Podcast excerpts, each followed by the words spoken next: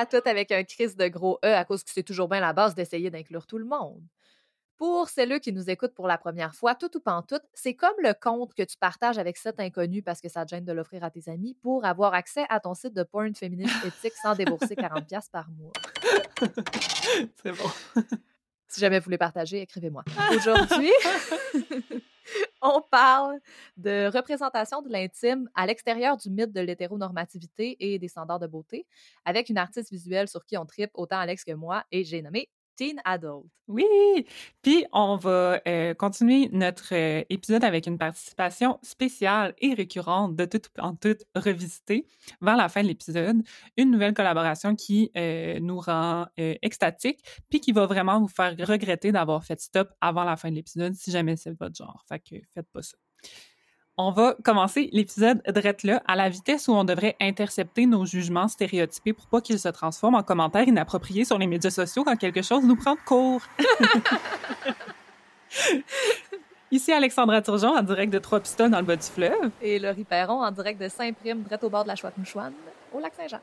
Vous écoutez Tout ou partout. Tout ou partout.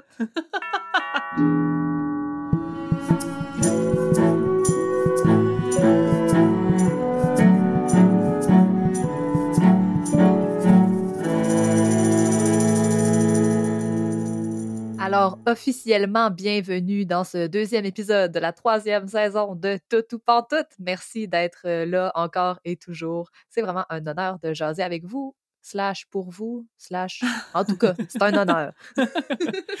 D'ailleurs, si vous avez le goût d'encourager Tout ou Pantoute, ben on est sur Patreon, qui est une plateforme qui permet de vous abonner à nous autres à partir de trois pièces par mois.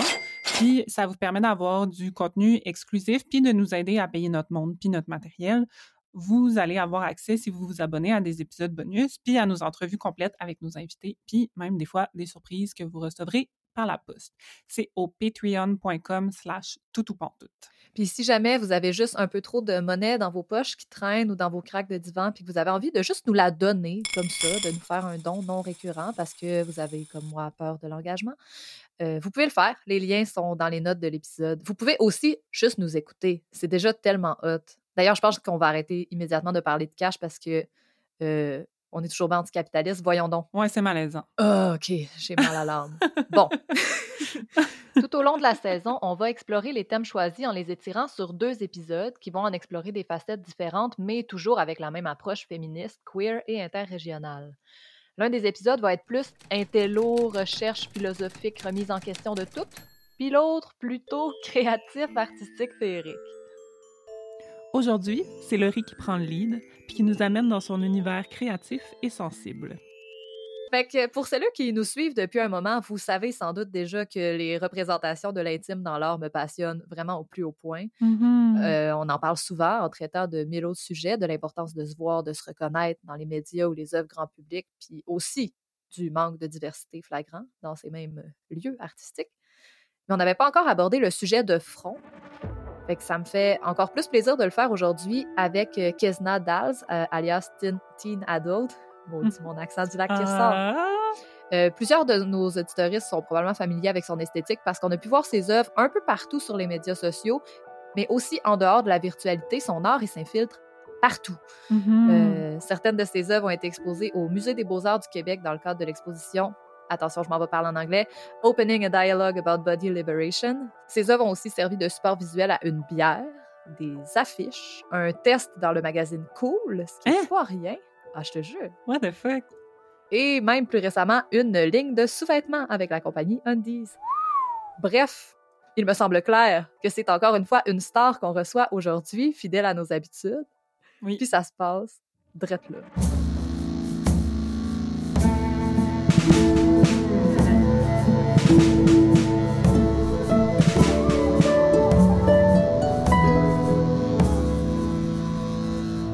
Allô, Kesna, merci d'avoir accepté mon invitation et d'avoir subi les, les complications techniques et d'être encore là. merci de l'invitation. Pour commencer, j'aime tout le temps, en début d'entrevue, pour que nos auditoristes puissent euh, avoir le temps d'apprendre à te connaître, dans le fond, commencer par te demander peut-être un petit topo de c'est quoi ton parcours artistique, comment t'en es venu à, à, être l'artiste que tu es aujourd'hui? Je pense que j'ai toujours eu un intérêt pour l'art. Comme quand j'étais enfant, j'aimais vraiment se dessiner, euh, travailler avec le pastel et des, trucs comme ça. Puis euh, je pense que je pense que comme ben, ça m'a suivi comme au secondaire, au cégep, etc. Euh, j'ai commencé au cégep en art plastique, mais après ça, j'ai changé pour sciences humaines avec un profil plus politique. Même chose à l'université, j'ai étudié à Concordia en sciences politiques et en droits humains. Puis, dans le fond, après ça, j'ai lâché, puis j'ai travaillé. Puis euh, je continuais quand même à faire de l'art et tout. Puis après ça, j'ai vu qu'il y avait comme un intérêt grandissant pour comme qu'est-ce que je faisais. Les gens voulaient acheter et tout. Euh, donc là, ça s'est comme concrétisé. Puis j'étais comme, ah, mais je pourrais peut-être faire ça de ma vie. ben oui, puisqu'on peut, pourquoi pas le faire? Euh, pour mettre un peu dans le bain ceux qui connaissent pas ton art, disons que ben, la quasi-totalité de tes illustrations montrent euh, des corps, euh, souvent nus, euh, souvent noirs, parfois multicolores, avec seins, vulves, poils, courbes, bref, que du beau. Est-ce que c'est un choix artistique conscient pour toi de, de mettre toutes ces parties-là, disons, non aseptisées là, du corps dans, dans ton œuvre ou est-ce que ça relève vraiment de l'évidence puis de ton réflexe créatif? Je pense que c'est un peu des deux comme au début, j'ai toujours trouvé important de comme montrer ce qu'on voit pas assez. Puis je pense que ça vient d'un ras-le-bol de tout le temps voir la même chose, des corps blancs, euh, imberbes, euh, minces, c'est comme les standards de beauté euh, eurocentriques. Donc là, ben, je me suis dit que j'allais aller totalement à l'opposé de ça. Puis là, je le fais le plus souvent parce que c'est devenu comme qu'est-ce que je veux exclusivement faire, comme je pense que c'est important, puis que je, vais, je pourrais jamais assez le faire. Il y a aussi beaucoup dans ton œuvre de proximité physique entre des personnages qui ont euh, ben, toutes des seins, des vulves. Des fois, euh, c'est comme plus sensuel, mais moi, je vois aussi plein de solidarité puis de camaraderie. Mais bon, c'est sûr que j'essaye tout le temps de trouver de la belle représentation queer. Fait que, j'en vois, mais est-ce que ça fait partie de ce que toi, tu cherches à montrer ou pas tout? Oui, 100%. Comme, c'est sûr qu'il y a beaucoup de mes illustrations et peintures qui a la sensualité, mais les thèmes, ben, du moins quand je travaille dessus, que j'aime explorer, c'est beaucoup le, le self-love, la euh, vulnérabilité, la solidarité, comme tu dis, c'est vraiment important pour moi de faire des personnages qui interagissent en eux. Autant si c'est le même personnage qui revient sur la même toile, mais différents états d'âme, que comme un personnage euh, avec euh, des amis, des sœurs, etc., qui supportent puis qui puis qui sont juste badass ensemble, c'est important pour moi. ouais, c'est bon. Moi aussi, j'aime ça. Je me demandais, c'est ça, tu sais, quel type de relation qui se mérite l'honneur d'être illustré là, par toi, mais c'est beau ce que tu dis, que des fois, c'est juste la même personne dans plein d'états d'âme. Oui. Je trouve ça bien beau. Merci. Est-ce que quand tu crées en général, mettons au, au début, quand tu as commencé, ou même quand tu le fais actuellement, est-ce que c'est basé sur, mettons, ta volonté de partager tes œuvres ou c'est vraiment quelque chose de personnel? Est-ce que tu as ton public en tête quand tu crées ou pas vraiment? Je pense que c'est un peu des deux, mais c'est plus pour moi que pour les autres. Dans le sens que je suis toujours super heureuse que les gens puissent euh, connecter à mes illustrations. Puis c'est un des plus beaux cadeaux de comme pouvoir toucher les gens euh, à travers mon art. Mais avant tout, je pense que c'est un réflexe euh, pour comme extérioriser comment je me sens, ce dont j'ai envie de parler, euh, des choses qui sont importantes pour moi. Donc, c'est vraiment comme un ramassis de toutes ces trois choses-là. Mais avant tout, c'est euh, les émotions. Comme c'est la façon euh, dans laquelle je m'exprime. Comme quand j'ai, je ressens quelque chose de fort ou pas, juste une émotion quelconque, que j'aime bien le dessiner. c'est, c'est ma façon d'extérioriser. Ah, cool.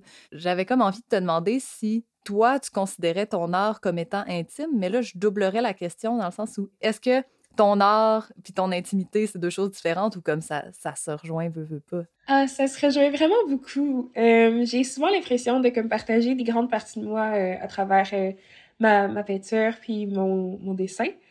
donc, je pense que c'est très intime et que ça fait que c'est encore plus beau justement de comme le partager avec des gens parce que tu te sens un peu vu, surtout quand les gens, euh, surtout quand les gens comprennent qu'est-ce que tu as illustré, mais aussi il apporte une nouvelle euh, interprétation qui fait tout autant du sens. Euh, c'est juste que ça crée un genre de, de partage émotif et j'aime vraiment ça.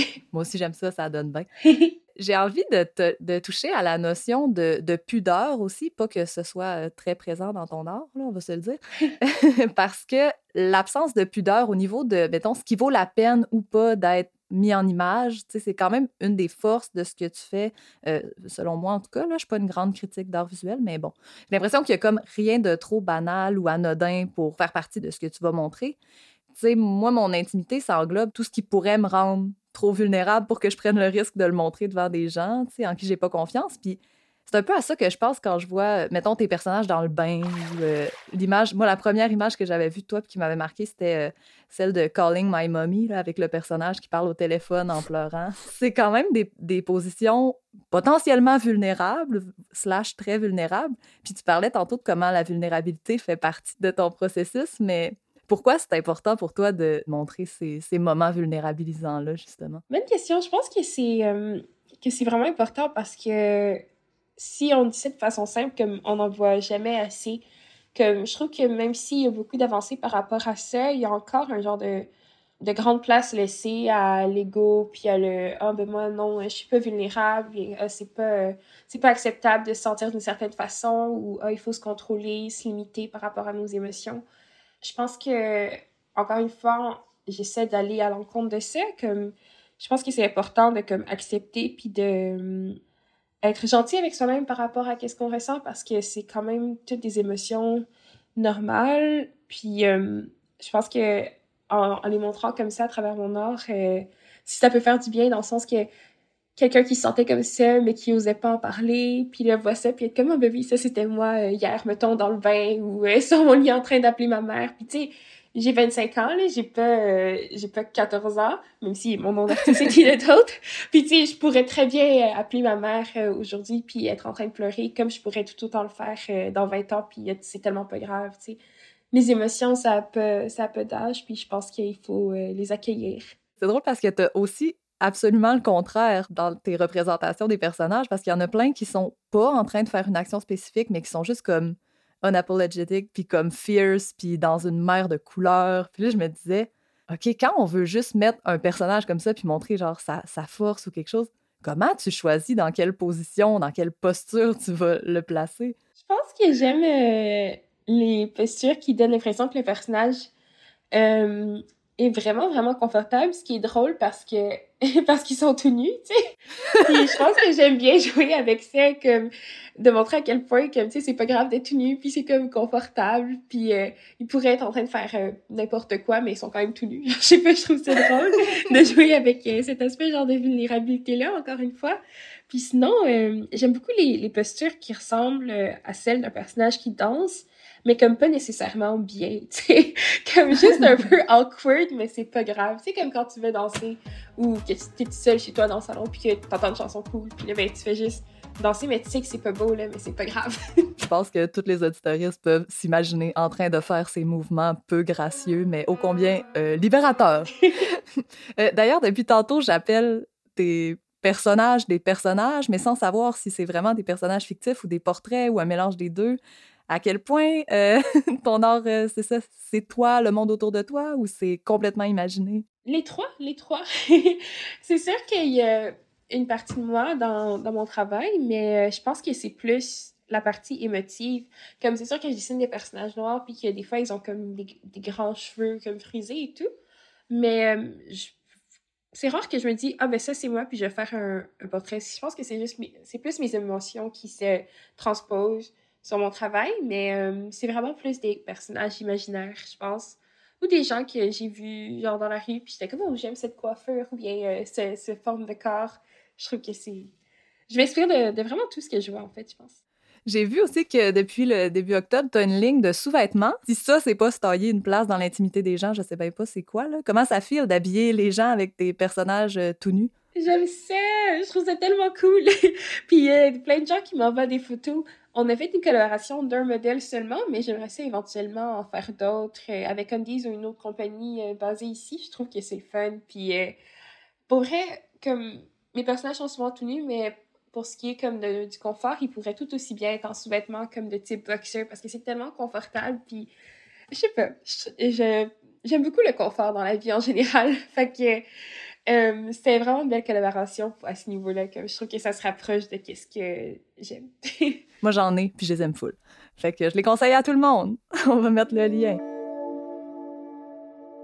Ça, c'est, disons, euh, une exposition plus populaire de tes œuvres, mais tu as aussi été exposé au Musée des beaux-arts du Québec dans une exposition conjointe avec plein d'artistes géniaux qui s'appelait donc l'exposition Ouvrir le dialogue à propos de la libération du corps.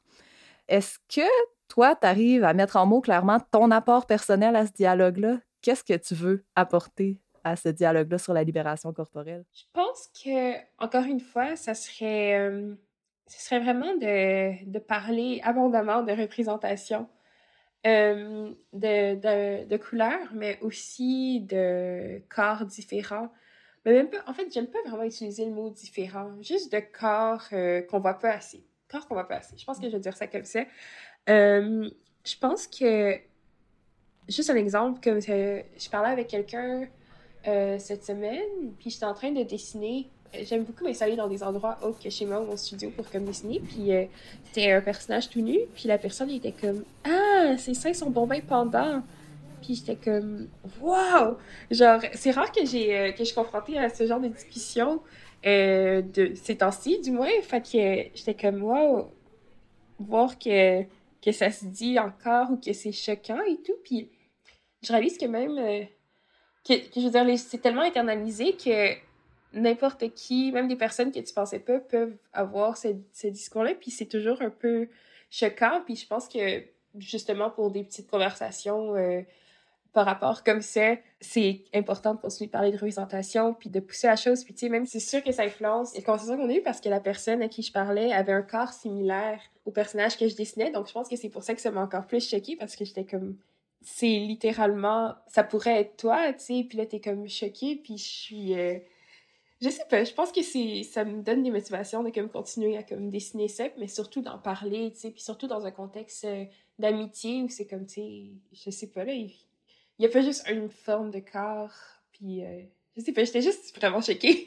ouais, c'est clair, puis sûrement, en plus, c'est quand tu choisis de dessiner un type de corps ou un autre, sûrement que ce que tu fais, c'est montrer à quel point c'est beau. Là. En tout cas, ce qui en ressort, c'est d'en montrer la beauté. Là. 100%. Donc, c'est vraiment ça que j'apporterais euh, à ce dialogue-là. C'est vraiment juste de, de, continuer de célébrer les corps normaux, mais pas assez montrés. Puis ça va peut-être finir par effacer la notion de corps différent, justement, parce qu'on va se le dire, ils sont tous différents. C'est juste qu'on montre seulement un modèle. Exactement. Euh, de façon ultra global. Je me demandais, toi, est-ce que tu trouves qu'il y a de l'amélioration au niveau des représentations de l'intime un peu moins stéréotypé dans les médias en général ou pas tant? Je trouve que oui. Je trouve que oui. Surtout par les personnes. Euh, mais dans les médias, la seule, le seul truc qui me, qui me chicote, c'est que oui, il y en a plus, mais je sais pas si c'est pour, euh, pour vendre. C'est super important. Puis à la fin de la journée, je suis heureuse qu'il y en ait plus parce que c'est vu par des gens, puis ça, ça s'incruste dans les cerveaux. Mais euh, je sais pas si c'est juste pour comme suivre une trend. Puis je pense que, que ce que j'apprécie, c'est quand c'est euh, c'est vu de plus en plus, mais que c'est des initiatives créées par des personnes qui sont comme concernées comme des initiatives, on va dire, queer, qui vont sortir euh, euh un photoshoot ou, je sais pas, juste mettre un message à partager avec les gens. Euh, j'aime quand les choses sont créées par les gens qui sont concernés d'une certaine façon. Fait que ça, c'est mhm. sûr qu'il y en a de plus en plus, puis je trouve ça vraiment le fun euh, de voir euh, cette, initiative, mais j'avoue que j'ai toujours un genre d'inconfort, puis que je me questionne quand ça vient des médias. Puis de façon très large, là on a parlé du corps, mais dans toutes les sphères de ce que peut représenter l'intimité, selon toi, qu'est-ce qu'on voit encore trop peu puis qu'on devrait montrer davantage? Des personnes trans noires en relation. Hmm. Comme il n'y en a pas assez du tout. J'en vois quasiment jamais. Puis je suis comme, mais elles existent, ces personnes? tu sais, je sais pas. Euh, je pense que, que c'est ce qui manque le plus. Il y a beaucoup de, de représentations queer de personnes blanches. Puis je suis, euh, hmm. je suis super contente parce que c'est la représentation queer, mais il n'y a pas juste ça. Puis j'aimerais ça que les, euh, que les jeunes, surtout qui sont, qui sont racisés puis qui sont queer ou trans, puissent avoir eux aussi leur euh, modèle. Pas nécessairement avoir à fouiller constamment pour que, comme cette personne-là comme moi, c'est le fun, tu sais. Oui, c'est ça, pas avoir à aller fouiller sur les forums euh, entre personnes trans pour aller réussir à se trouver des photos, juste que ça fasse partie du, du narrative. Qu'est-ce qui s'en vient pour toi dans les prochains mois à surveiller? une exposition à partir de presque fin janvier jusqu'à mi-février au Vieux-Port avec plusieurs artistes incroyables. Puis le, thème, en fait, ça va être euh, sur euh, les corps, la représentation des corps. Donc, euh, encore une fois, c'est pas très loin de ce que je faire. C'est tout à côté. Je suis vraiment contente. puis, c'est une exposition avec juste des femmes racisées. Fait que ça va être génial. J'encourage tout le monde à venir la voir. Il va avoir des informations, mais qui seront déjà sorties au moment où cet épisode sera sorti. Sinon, j'illustre un livre pour enfants qui devrait sortir en février 2022, si je me trompe pas. Euh, peut-être un peu avant, mais j'ai très hâte, encore une fois, de la représentation. C'est par rapport euh, à Jean-Baptiste Alaise. C'est l'histoire de sa vie, un coureur qui a été adopté par une famille française après avoir vécu le génocide au Rwanda. Puis, dans le fond, c'est l'histoire de sa vie parce que c'est un, un, champion paralympien, donc il avait perdu sa jambe dans les attaques au Rwanda. Puis, Là, ben, après ça, suite à son adoption, il s'est devenu un coureur incroyable. Donc, le livre d'enfance, c'est sur sa vie. Fait que ça, c'est vraiment excitant aussi pour l'année prochaine. D'autres gros projets que j'ai pas vraiment le droit de dire, mais ça inclut euh, mon art, mais animé. C'est tout ce que je veux dire. Oh! Oui. Incroyable. Dix ans pas plus, puis nous autres, on va, on va watcher, on va surveiller. Oui. Ben, merci vraiment beaucoup euh, d'avoir pris le temps de jaser de ça avec moi. Ben, je veux te remercier. C'était super sympathique de discuter avec toi. Puis merci à toutes les personnes qui écoutent cet épisode. Yay! Merci beaucoup!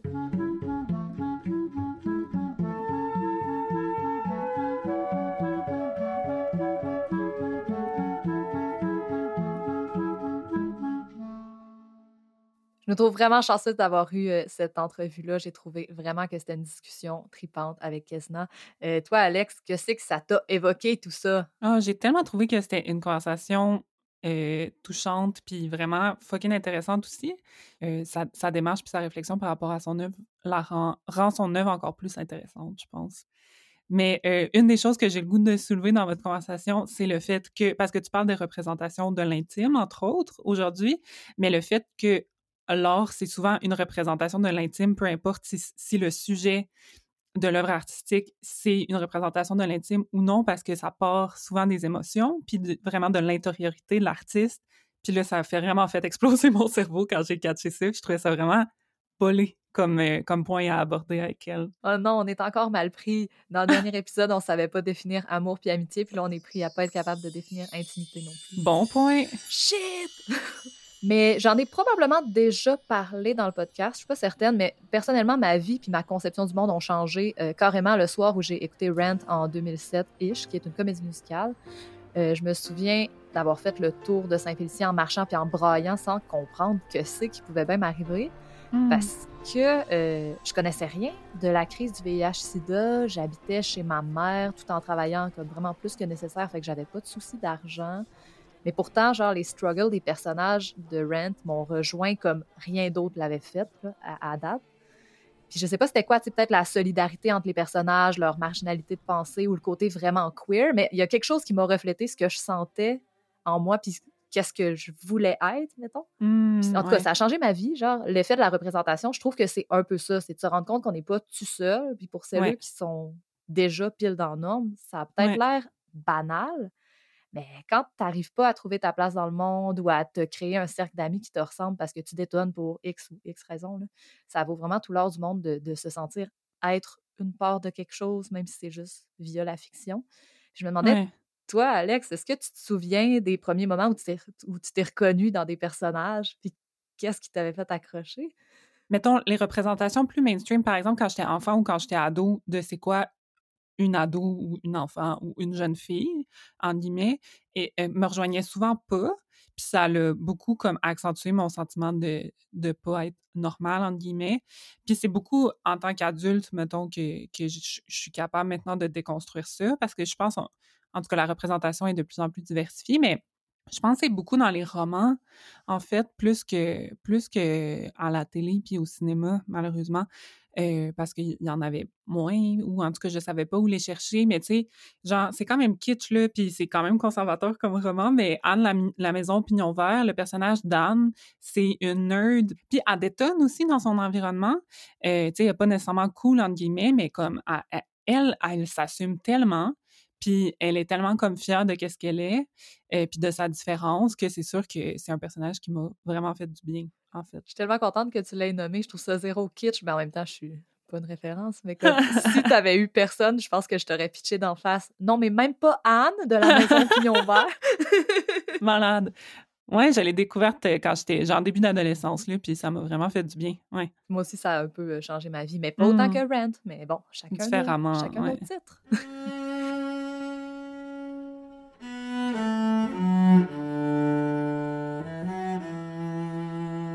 Euh, on a parlé de la sexualité dans le dernier épisode, mais on va pas se cacher que très souvent, on associe intimité puis sexualité. Ouais. Euh, fait que je vais commencer par là, mais c'est clair que si les frontières de la sexualité sont déjà floues, celles de l'intimité le sont encore plus.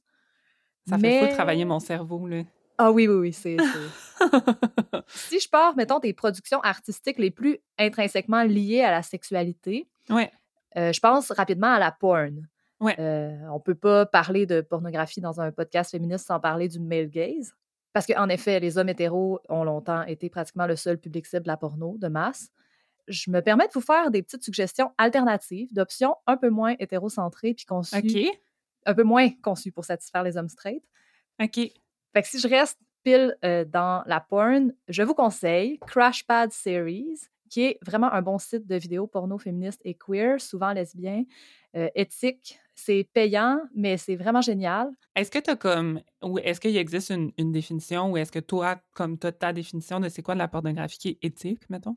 Ben, c'est sûr que de savoir que les acteurs et les actrices sont euh, consentants, ah. ça semble con, mais c'est un point central. Ouais. Euh, payé et bien traité, que tout le monde est bien traité dans la façon dont euh, c'est fait. Puis que souvent, les, précautions sont prises en termes de santé sexuelle aussi. OK. Fait que pour moi, euh, il y aurait ça. C'est ça, que les gens soient rémunérés pour vrai pour leur travail puis le fassent dans des conditions sécuritaires. Ouais, OK. Merci. On continue ta liste de recommandations.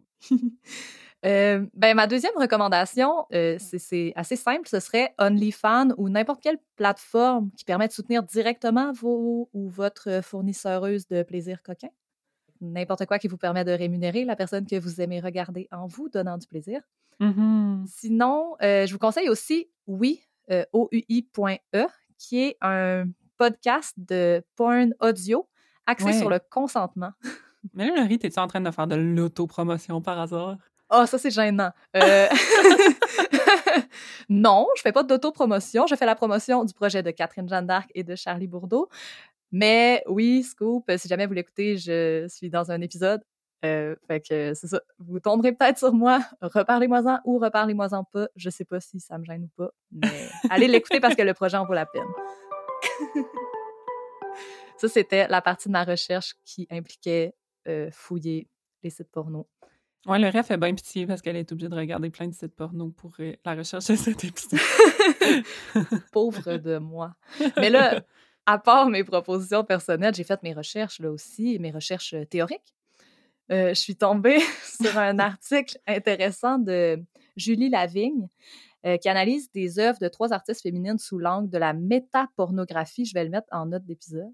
OK, qu'est-ce que ça veut dire? La métapornographie, dans le fond, c'est une façon dont plusieurs artistes y sont pris pour se réapproprier leur agentivité sexuelle, mais euh, en mimant les codes de la porno traditionnelle, oh. phallocentrée, mais en prenant le contrôle de l'œuvre et de la façon à la fois dont les actes euh, sexuels étaient faits et dont les personnages étaient représentés. c'est comme, c'est-tu comme un peu des pastiches? Je pense que c'est Annie Sprinkle. Ouais, qui avait fait ça, c'était de reprendre exactement les codes de la porno traditionnelle, fait que même le scénario tel que tel, mais avec euh, des drag kings qui, qui, représentaient chaque personnage, puis où les phallus ah! étaient tous comme euh, en silicone. Ou... Fait que, juste d'aller biaiser ça, puis donc le public cible s'en retrouve changé aussi, tu sais. Ça m'a mis sur la route de plein d'artistes.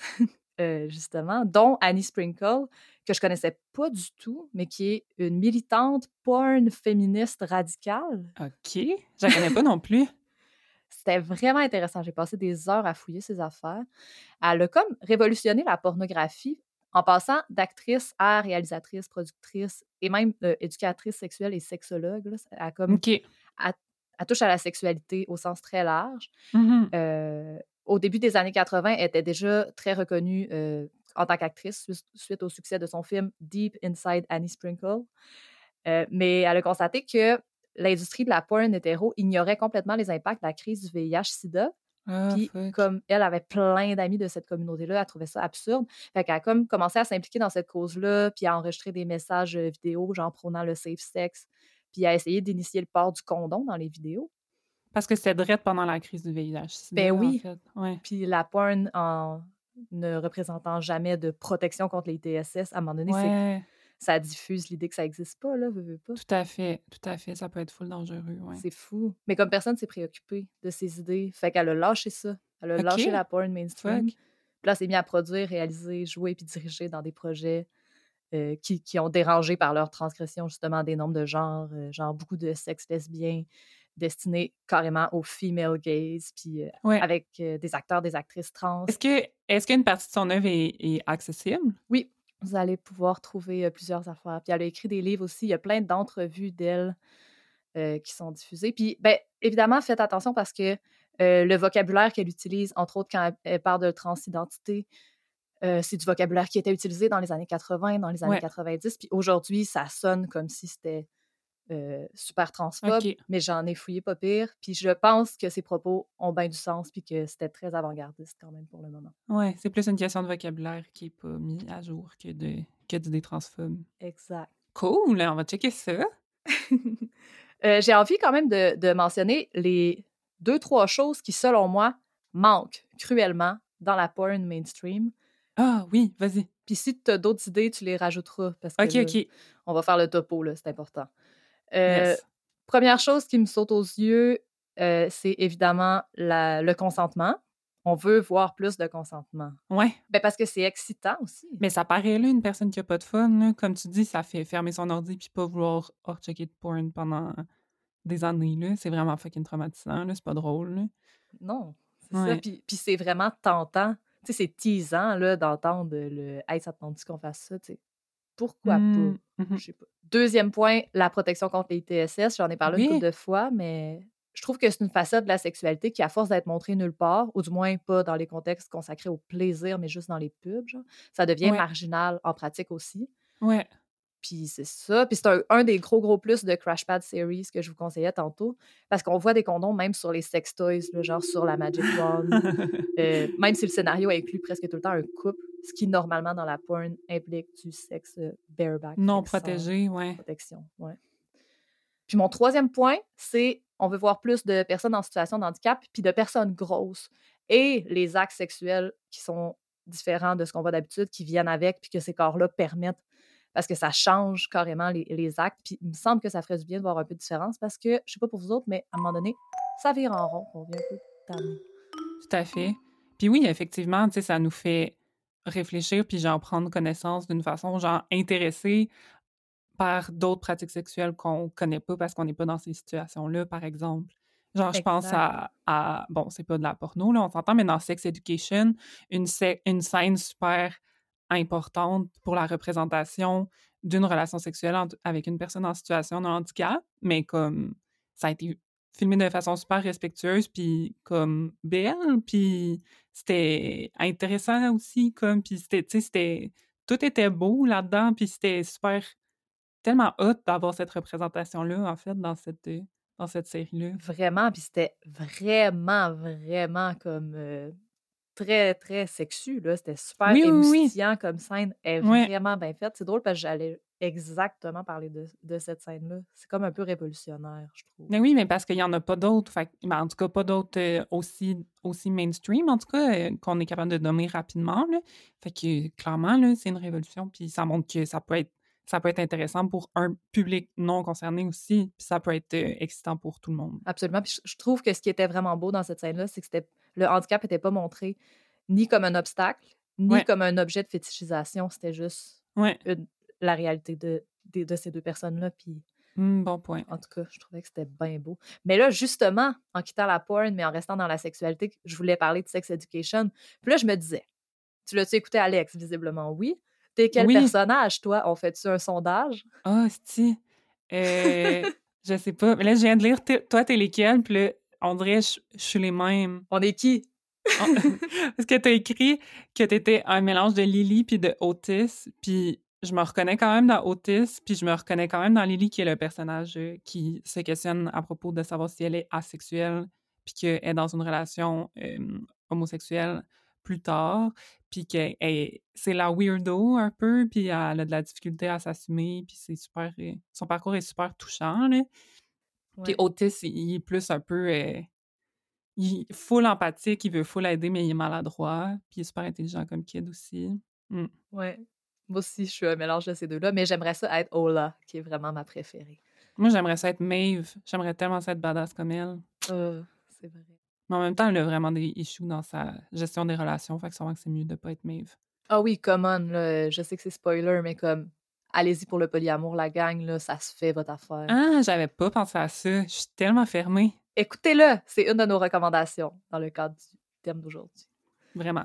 Autre recommandation de série, euh, la série Non orthodoxe, parce que c'est une série sur euh, une jeune femme juive qui, euh, qui euh, se marie au départ, puis là, essaie de, de, de faire son chemin dans la vie, dans le contexte de, de sa religion et de son questionnement sur sa religion. Mais bref, là-dedans, il y a de la représentation de, de la sexualité comme étant le devoir conjugal. Mhm. Puis je trouve que c'est quand même intéressant aussi de voir ça à la télé, raison. euh, du point de vue de la femme qui est comme active dans ses tentatives de réussir à accomplir son devoir. tu sais. Ouais. Euh, on a des scènes avec euh, quelqu'un qui vient lui montrer des exercices pour mener à la réussite de l'acte pénétratif, là, qui sont Ouais. comme euh, donnés relativement froidement. Mais en tout cas, c'est une perspective différente de ce qu'on voit d'habitude à l'écran. Puis je trouve que c'est important. Ouais, tout à fait. Puis je me rappelle de la scène où, ce que, au début, elle est complètement convaincue qu'elle a pas de vagin. Elle dit non, mais moi, j'en ai pas. Ouais, c'est vrai. Puis là, la personne qui est en train d'y expliquer les choses, elle dit Ben oui, va voir, t'en as un. Puis elle est complètement traumatisée, elle le savait pas. Puis c'est une jeune adulte. Mais t'as raison, c'est une représentation très euh, différente, puis respectueuse encore. En tout cas, je pense. Je suis pas, euh, je suis pas concernée, évidemment, mais ouais, super belle. Ouais, moi aussi, j'ai eu une, impression de respect. Euh, si jamais vous êtes concerné par la série et vous trouvez que non, écrivez-nous. On fera un retour là-dessus. Moi, j'ai tendance à être très pro-représentation des différentes pratiques sexuelles en autant que, que ce soit consensuel puis montré comme tel.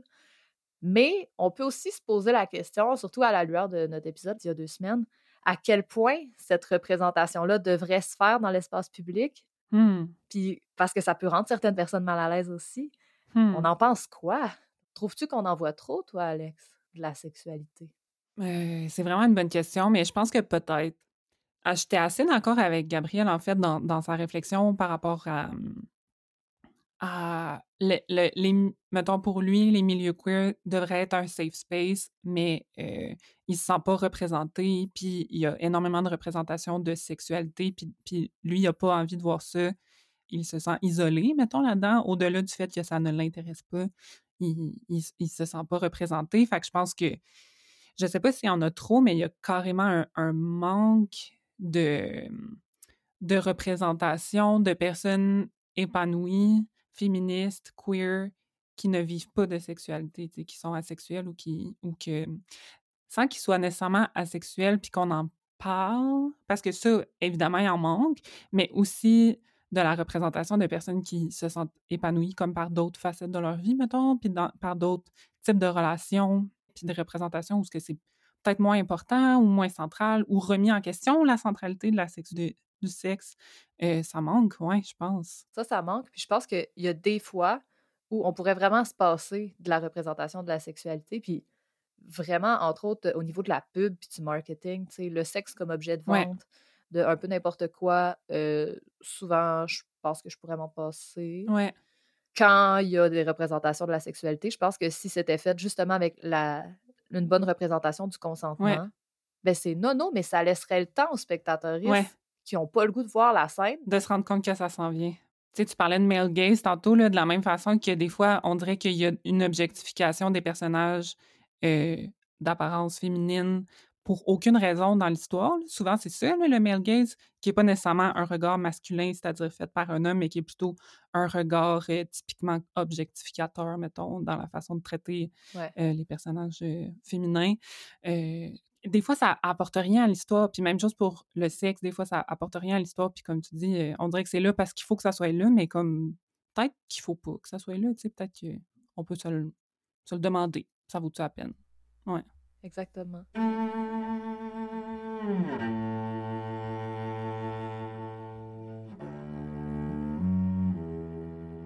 Euh, j'ai le goût de revenir dans le thème principal de l'intimité, puis de nous demander, enfin, qu'est-ce qui caractérise le plus l'intimité selon nous? C'est quoi le summum de l'intime? Est-ce que c'est vraiment la sexualité? Qu'est-ce que t'en penses? Ben là, toi? après, tout, après toutes ces discussions, clairement pas.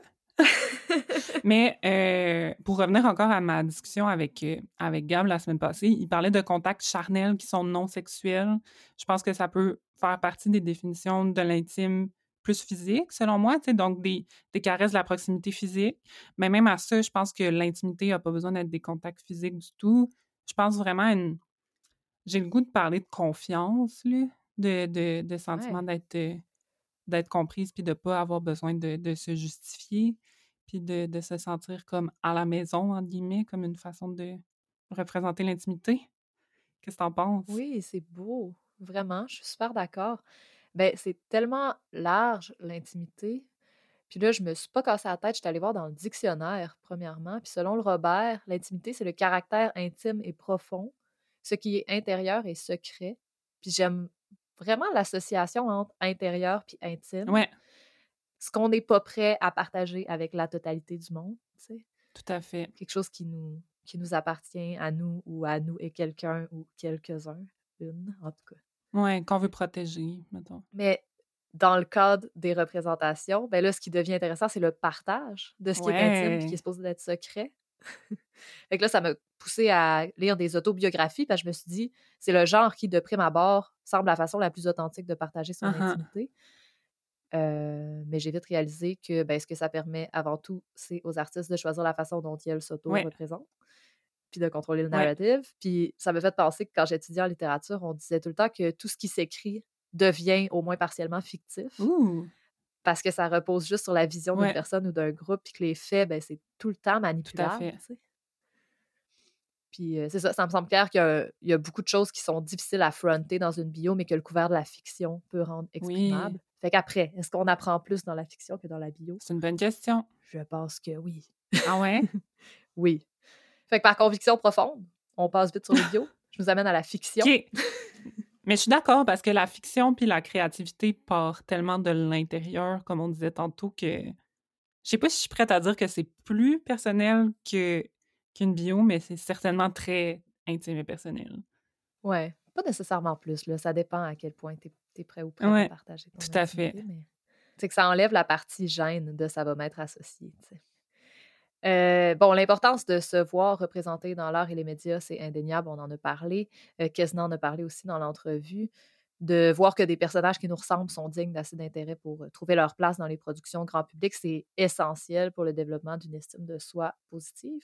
On en parle souvent, tant mieux, c'est super important. Mais j'ai le goût d'ajouter une deuxième raison euh, pourquoi c'est aussi important la représentation. Puis ça va peut-être un peu sonner manipulons le monde intolérant pour qu'il s'améliore, mais j'assume.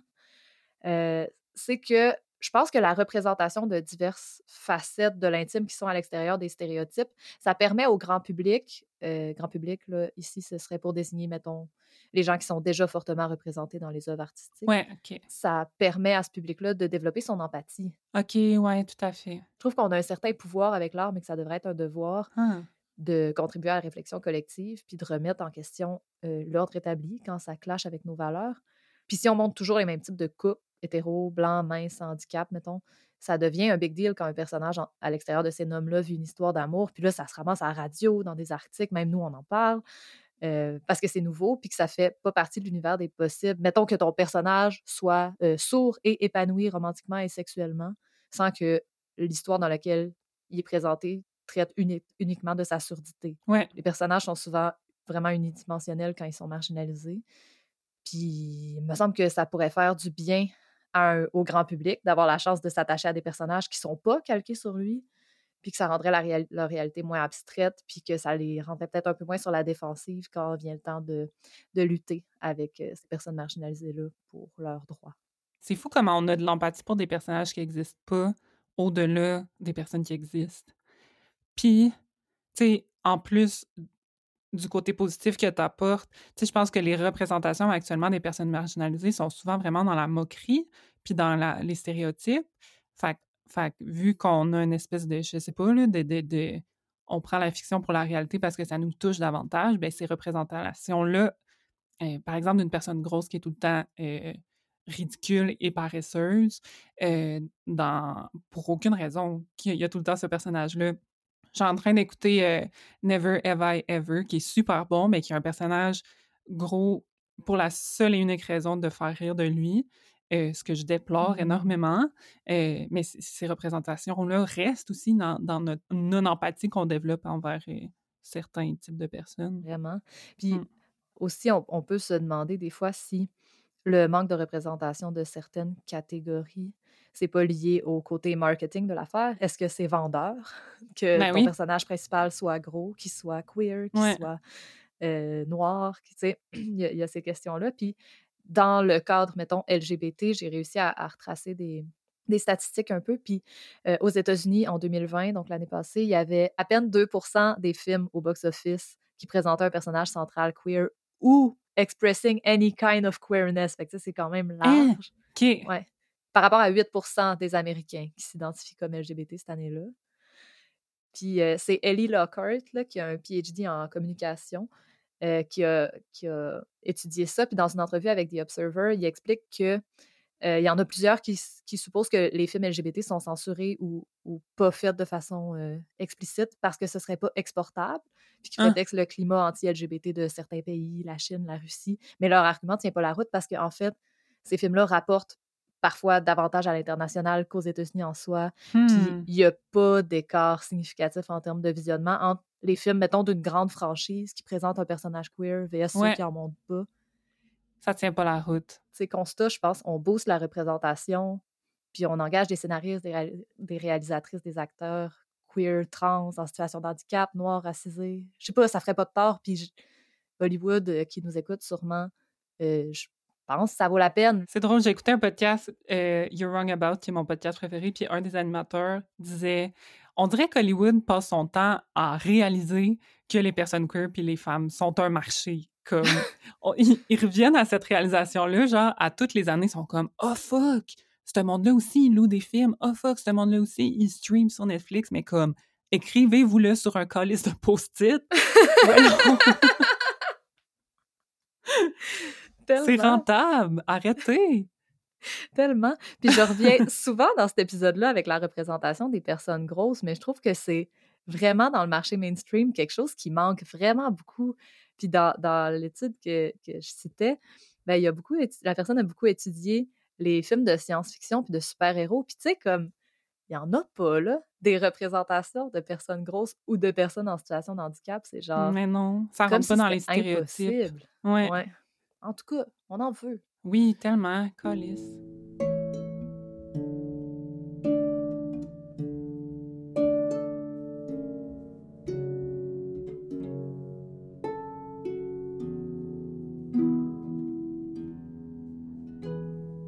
Côté littérature, sur cet épisode de recommandations qui ne finit plus, je vous conseille La fille d'elle-même de Gabrielle Bouliane Tremblay. oui. Vraiment un bon roman sur euh, l'enfance d'une jeune femme trans euh, hors métropole. En tout cas, lisez ça, c'est vraiment, vraiment, vraiment bon. Ouais, What the Queen. Ouais, vraiment. Puis aussi, euh, le roman Grand 8 d'Ève Landry qu'on a reçu dans une saison précédente. Parce que le queerness de la relation qui, qui est dans le livre est vraiment sous-jacent à l'histoire, mais ça n'en est pas le centre. Puis je trouve que ça aussi, ça fait du bien de normaliser les relations queer ou les relations intimes différentes sans que ce soit le centre de l'histoire au final. Full. On a parlé beaucoup d'intimité dans l'art. Euh, on peut revirer ça de bord aussi deux secondes, parler de l'art dans l'intime. Ouh! Euh, ouais. Les diverses façons dont on modifie ou on façonne notre propre représentation ou notre propre intimité avec l'art. Mmh. Euh, mmh Je pense à la passion commune de plein de monde de la communauté queer, des stickers, des patchs, des macarons pour comme être sûr que la partie de notre intimité qui concerne notre identité ou nos préférences sexuelles soit visible. Ouais. On peut se demander, est-ce que ça relève encore de l'intime quand on désire vraiment le fronter? On n'a pas fini de répondre à cette question-là. On sait pas. C'est tellement intéressant. On peut penser aux artistes qui font du tatouage, même chose, Mm. tatouage, perçage, scarification ou n'importe quel type de modification corporelle. C'est fou. Ouais, La personne qui va pendant quatre heures te tatouer l'aine, je veux dire, c'est intime. ouais. Je sais pas exactement ce que je veux dire là-dessus, mais clairement, l'art et l'intimité, c'est comme ultra interrelié. Puis on parle même pas de la danse. Là. Je, vous, je vous conseille Oui, de réécouter notre épisode avec Sonia Palato parce qu'elle en parlait vraiment bien, Ouais, le lien entre le mouvement Ouais. et ce qui tient de l'intimité qui est difficilement exprimable avec des mots. ouais. C'est, c'est, c'est big. Mm, ouais, qui peut peut-être être plus représenté par des mouvements puis par euh, une, une émotion transmise par la danse. Ouais, tout à fait. Euh, T'avais-tu d'autres suggestions, Alex, de trucs à, à watcher? On a-tu fait le tour? Ben là, c'est sûr que non. Sûrement pas, ça se peut pas. Euh, c'est parce que moi aussi, j'ai des choses pertinentes à dire sur le sujet. Fait que je vais juste vous les dire. Le- je vais euh, vous avouer que le partage de Kesna par rapport à son art et sa relation avec l'intime a beaucoup résonné en moi. Euh, D'une part, par rapport à la représentation de l'intimité afro, queer, mais afro-point qu'on pourrait dire, qui soit euh, inexistante ou super pornographiée, sans vraiment d'entre-deux. Puis l'aspect euh, pornographique dans ces re- représentations dépouille l'intime de son intime, si je peux dire ça comme ça. Tu sais, euh, le doux et le chaud qui vient de partager son intimité avec quelqu'un d'autre. Veux, veux pas, c'est de l'image que la majorité de, des notions qui nous sont qui sont pour nous aujourd'hui acquises nous ont été introduites euh, par des images. Puis oui, la représentation, c'est super important, mais je pense que ce qu'il est encore plus, c'est de véhiculer des images douces et chaudes qui mettent en scène une vulnérabilité. Parce que nous sommes tous d'accord que de se voir représenter une forme majeure de validation. Puis pour nous, euh, en tant que personnes noires, euh, voir l'intimité et la sexualité dans ce chaud et ce doux que je mentionne depuis le début, euh, ça nous donne aussi, euh, en quelque sorte, le droit à notre vulnérabilité. Puis ça crée aussi un espace où on peut s'éclipser de cette lourdeur euh, par rapport aux charges politiques qui nous sont imposées. En plus de nous ramener à l'humanité de notre corps, en quelque sorte. Puis, je considère que, personnellement, euh, que ce type de représentation est un passage quasi obligé dans la libération et la décolonisation du corps noir. Puis tu sais, l'art a toujours été un outil politique puissant pour euh, flipper euh, des narratifs. Puis d'ailleurs, un des exemples qui m'a vraiment marqué, c'est celle d'un artiste visuel noir qui s'est présenté à une de ses expos avec une femme blanche nue autour de son cou qui portait comme, euh, comme un châle. Puis là, ça a provoqué un émoi chez les femmes blanches dans le groupe féministe dans lequel l'image a été postée. Par contre, toutes les personnes noires du groupe ont vu ce qui devait être vu, en fait. euh, Puis ça, c'était une référence à l'hypersexualisation des hommes noirs par les femmes blanches, en plus de faire écho à ce mythe euh, du prédateur sexuel noir voulant s'en prendre. Pauvre, pauvre femme blanche, si innocente, nécessitant tant de protection.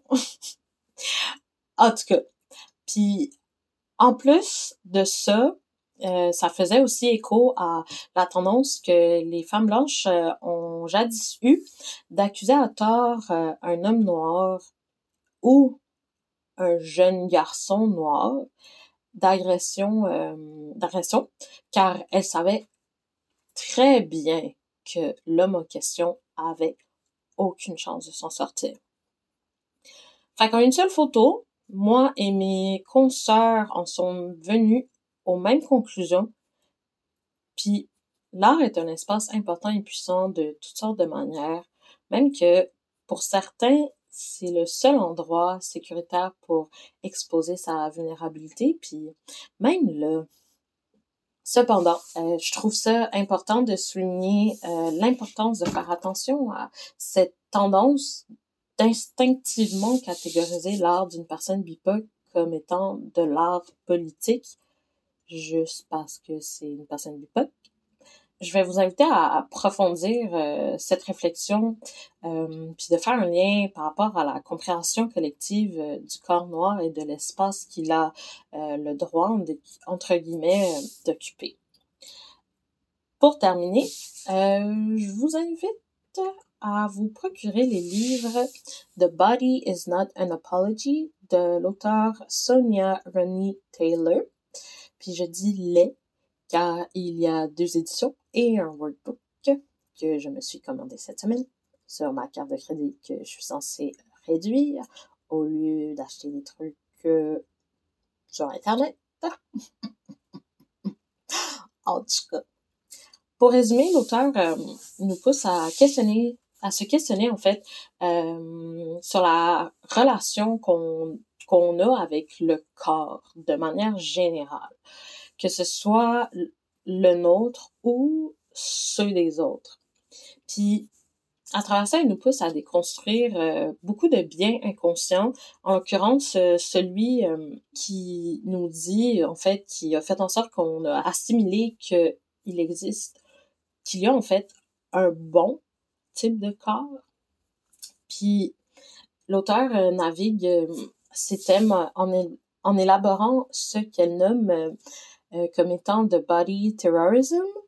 Et dans le fond, tout ça et son œuvre est créée, en fait, a été créée et écrite afin de faire du travail de radical self-care. D'ailleurs, je pense que ça fait partie du titre.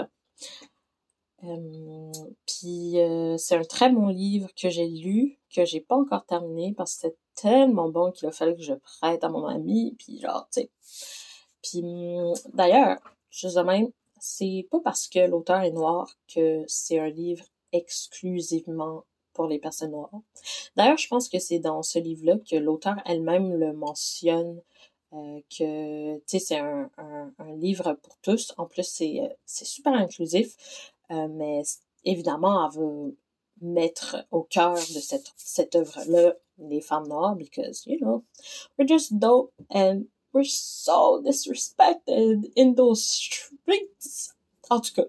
Puis, ouais, je pense que c'est autre chose euh, à approfondir euh, nos auditeurs blanches, blancs blanches, qui écoutent l'idée qu'une œuvre d'art, tout médium confondu, présentée par un artiste noir ou POC est automatiquement que pour les personnes BIPOC. Wink wink.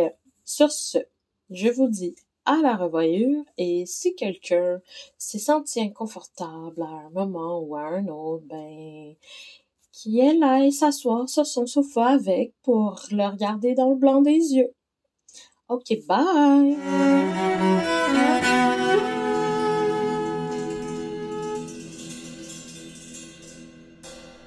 Bon, ben merci à Myriam Gabriel Archin d'encore nous couper la parole. On commence à être tanné, mais je pense qu'on va l'être bien plus à la fin de la saison parce qu'on n'est pas à veille de la renvoyer. mais non, on l'aime. on l'aime. Fait que c'est ce qui conclut cet épisode de Tout ou pas tout. On se demande, puis vous, qu'est-ce que ça vous évoque? Est-ce que vous êtes avide ou à bout d'entendre parler de sexualité? Vous vous hmm. rappelez-vous de la première fois où vous vous êtes reconnu dans des œuvres d'art? C'est quoi pour hmm. vous l'intimité? On ne sait pas, nous autres. Oui, s'il vous plaît, pouvez-vous répondre à cette question qui nous taraude? On a le goût de vous entendre puis de vous lire, fait que gênez-vous pas pour nous écrire sur nos médias sociaux. On s'appelle Tout ou Tout, puis on est sur Instagram puis sur Facebook. Et on a un site web, www.toutoupantout.com, puis un courriel, toutoupantout at gmail.com. Pas de raison de pas venir nous écrire. On veut vous lire. On vous invite à nous écrire d'ailleurs si vous pensez qu'on peut s'améliorer d'une quelconque manière, euh, si vous voulez nous souligner nos angles morts, qui on oublie, qu'est-ce qu'on oublie. N'hésitez pas à nous aider à être meilleurs. On est plein de bonne volonté, puis on sait bien que nos connaissances sont pas à la veille de notre désir de bien faire. Fait que si vous avez une passion, un talent, une expertise, puis que vous aimeriez partager ça avec le monde entier, comme une clamédia dans une orgie de bareback sex filmée sans dépistage au préalable, Calice. écrivez-nous. ça dérape, hein, les blagues. On vous répondra avec les protections adéquates parce Ah. qu'on veut vous connaître et qu'on est toujours à la recherche de nouveaux sujets et de personnes de tous horizons pour en parler avec nous en ondes. On veut sortir de nos cercles. SOS, please. On remercie beaucoup Kesna Dals pour euh, ton temps et euh, pour euh, cette entrevue full intéressante. On va mettre les liens vers ces plateformes et ses multiples projets artistiques dans les notes de l'épisode. Merci à Myriam Gabrielle Archin pour son nouveau segment plus que rafraîchissant. Merci à Élise Vendée pour les brand new jingles avec Christelle Saint-Julien à la harpe, Henri June pilote aux percussions et Marie-Frédéric Gravel au mixage. Merci à Audrey Laperrière pour notre visuel, à Cassandra Cachero pour nos photos, Marie-Ève Boisvert pour le montage, Maïna Albert pour l'habillage sonore. Merci à Eve-Laurence Hébert pour la coordination et Melissa Elmer pour la gestion des médias sociaux. On remercie aussi le Conseil des arts du Canada de son soutien. Et finalement, merci à vous d'avoir joué avec nous. Bye.